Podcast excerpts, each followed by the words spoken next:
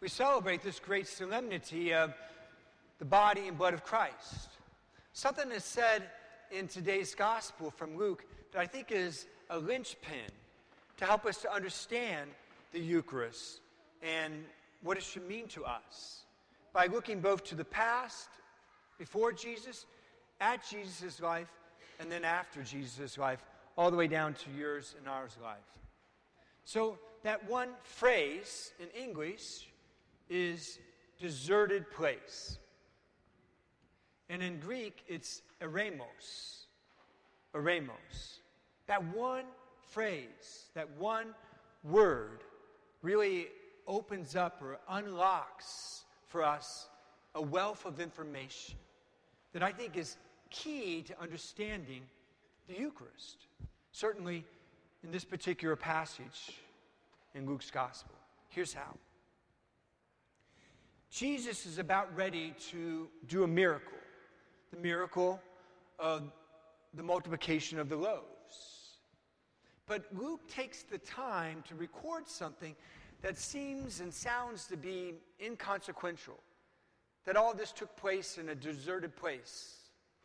The disciples said, Listen, we need to send these guys to farms and villages so they can get provisions. Meaning, they don't have what it, they need in order to sustain themselves out in this deserted place.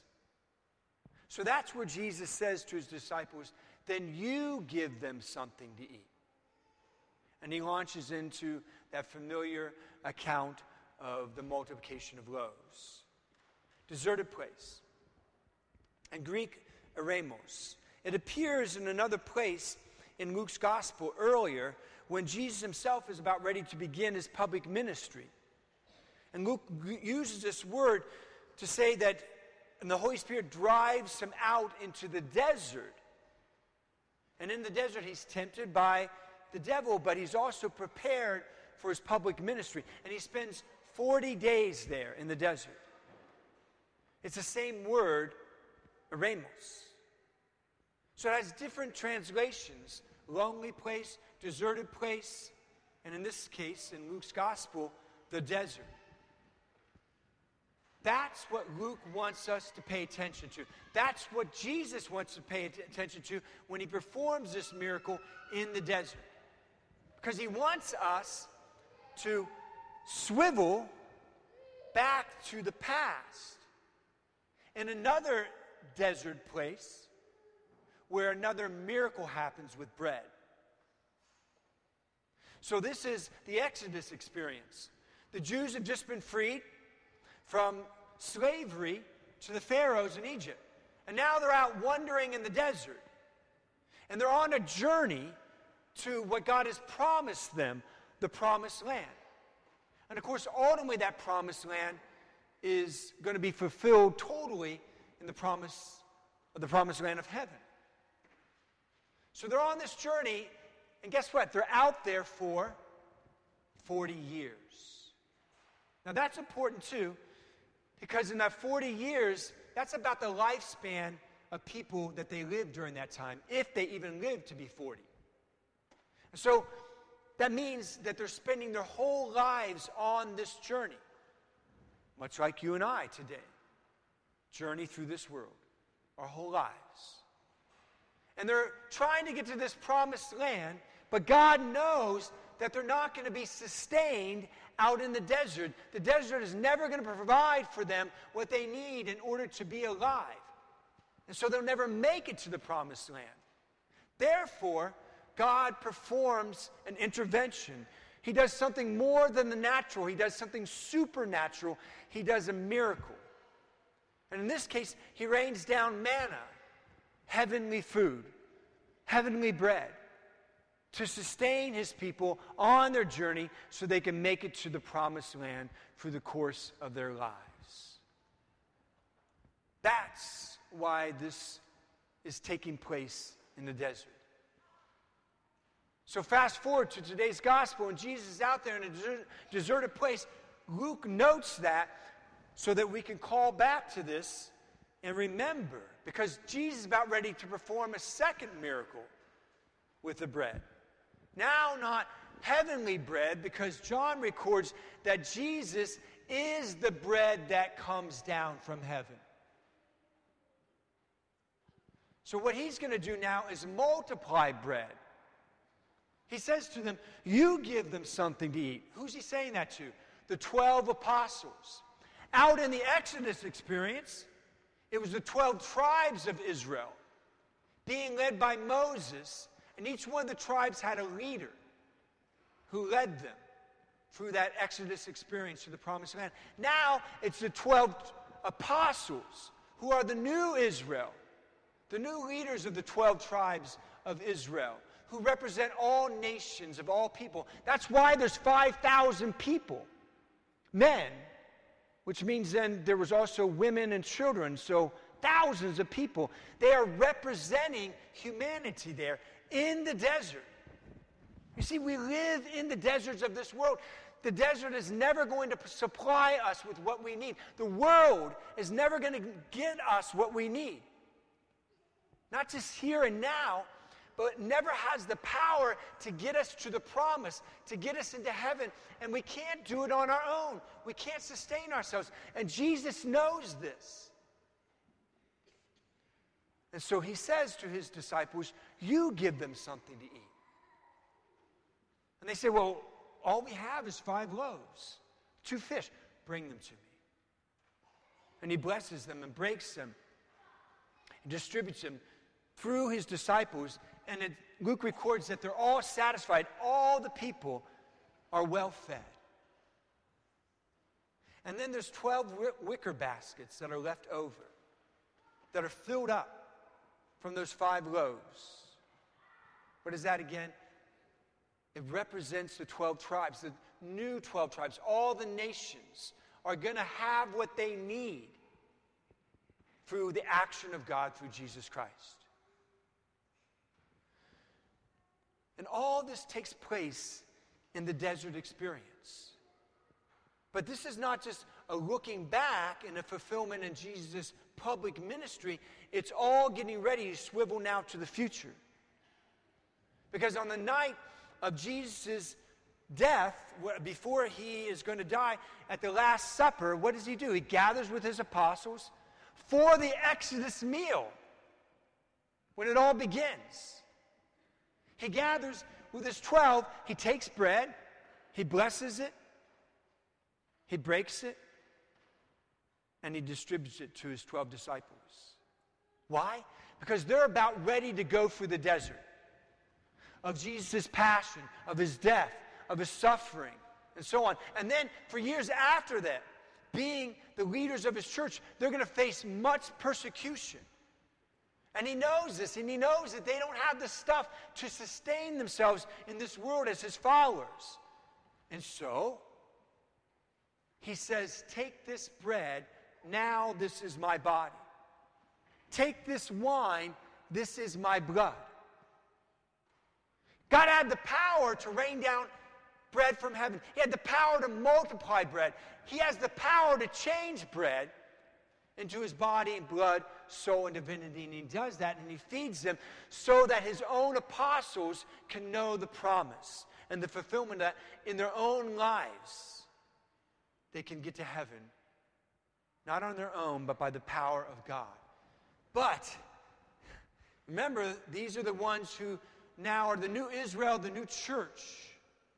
These are the ones who are the leaders, the first priest of his church. And so, what does he do? He also says to them, Do this in remembrance of me. So, what I've done for you, you now go and do for others. And that's what happens. The reason why the Lord leaves himself to us in the Eucharist is because he knows that we all live in a desert. That this world is never going to be able to give us what it is that we need to survive. To survive this world and into the next world. And we don't have the stuff of it. Not one of us can cross the threshold into eternity on our own, certainly not into heaven. And so he says to his disciples, Do this for the rest of the world. What I've done for you, do for others. So that he, who is the bread come down from heaven, who is multiplied across time and across nations, who in every Catholic church of every part of the world today is on every altar.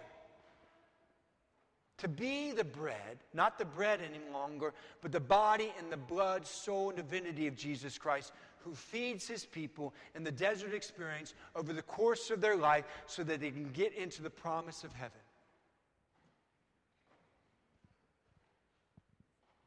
Now,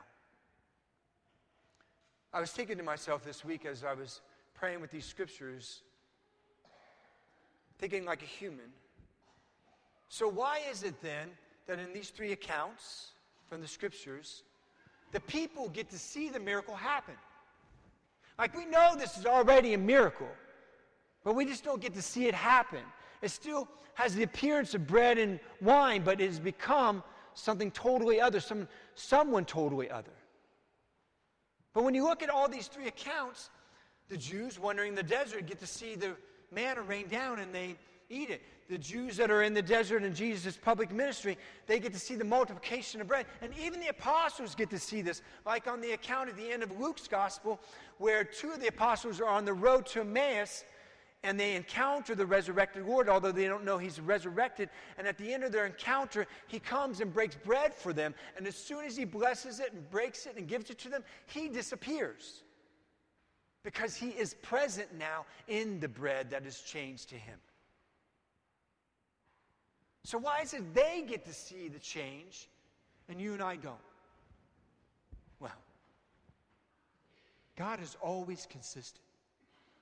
And it's not just in biblical times, but in every time. So, I just got back a week or so ago, taking a group of our parishioners on a pilgrimage through the holy sites in Italy. And one of the sites we went to was a little town called Lanciano. In Lanciano, there is in a church there the presentation of the Eucharist, of a Eucharist that was consecrated in the 8th century. The 8th century. And a miracle within a miracle happened. Yes, every time the bread is consecrated and changed, it's a miracle. But in this case, it also manifests the miracle in a physical and tangible way. A monk who was doubting his belief in the real presence of Jesus in the Eucharist is praying the Mass, and during the time of the consecration, part of the host turns into flesh and it begins to bleed, profusely bleed. And the wine in the cup also changes into blood in a physical, tangible, chemical way. Changes. For 12 centuries, millions upon millions of pilgrims have been going to this little church there to see the miracle within the miracle. And some of us, some of our parishioners, about 60 of us, got to experience it. So God does, in fact, manifest the miracle in physical ways, not just in spiritual ways.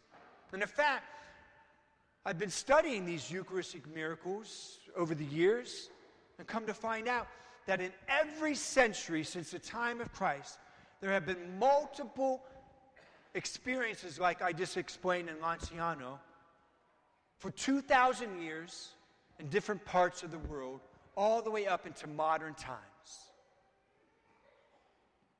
God is consistent. And, and in modern times, we have the benefit of science. And so the church has asked the scientific community to look at all of the miracles that it has held on to for centuries, those that can be examined, like a Eucharistic miracle, because it's still present, to examine them in a scientific way to see if what it is that we believed truly is happening and can be tested in a physical, tangible way. Because if it's not, then we want it to be debunked. We don't want to follow something that's a farce. But if it is, it confirms what it is that we've already believed. So it's fascinating. In the case of Lanciano, there's been a couple tests, and not by like a local doctor or a local uh, professor of a university. Like heads of national laboratories have been invited in to look at it. For people who have uh, expertise in forensic pathology or, or experts in the heart. And what they found and produced um, scientific paper on, papers on, is a couple things that is almost consistent when you look at all the miracles and all of them being tested. So, in Lanciano, it's a man. The tissue sample is from a man. And it's from the heart, from the cardiac region. And it is, uh, they found proteins in it. And the proteins that they found are never found in dead people, only in live blood. And so they have no uh, explanation for why and how it is that these proteins are there, let alone how a piece of human tissue and a, a glo- you know, a, several globs of blood have not disintegrated. And they check for preservatives, and there's no trace of preservatives for 1,200 years. I know that when I consecrate a, a host and hold it into a monstrance for people to adore, that if we keep that host in there more than a couple months, then it starts to get pits, little holes in it, because it begins to break down this thin little piece of bread.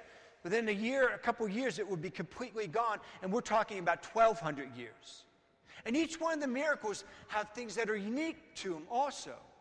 Like I spoke about the protein, but one that happened in 1992 in Buenos Aires, they were testing it, and they saw that there were white blood cells in them which is impossible because white blood cells within 15 minutes begin to break down and disintegrate once it leaves the body. And the list goes on like this. Why did I tell you this story? For this reason. Finally, humanity in the sciences and medicines have caught up with our beliefs. Finally. That's one part. The other part is this Do we need science in order to confirm what it is we already believe? And the answer is this some do, and some don't. I'm at a point in my life as a priest that I don't need that. I went to Lanciano so that some of us in this community could see it with our own eyes. I did it for them, not for me. So some of us need this. And that's good. That's not a bad thing. But here's the thing why isn't it that in every altar of every church, this is not happening? My answer is that is one word faith. Because God knows that we need faith. And faith in Him he doesn't need our faith. We need our faith in Him. And not just on a Sunday morning at church, but we need to exercise that faith here in something that is, on a natural level, incredible, so that our faith is strong, so that as we're journeying through our lives in the desert of this world, that cannot sustain us and give us what we need through all the ups and downs of human experiences that strike into us suffering and fear and anxiety and doubt and question and all that. And we're never going to be able to overcome that ourselves. We need faith in the promise that will sustain us walking through this world and we need that faith to carry us into the light of heaven because the greatest gift that God gives us is faith. The second greatest gift He gives us is freedom.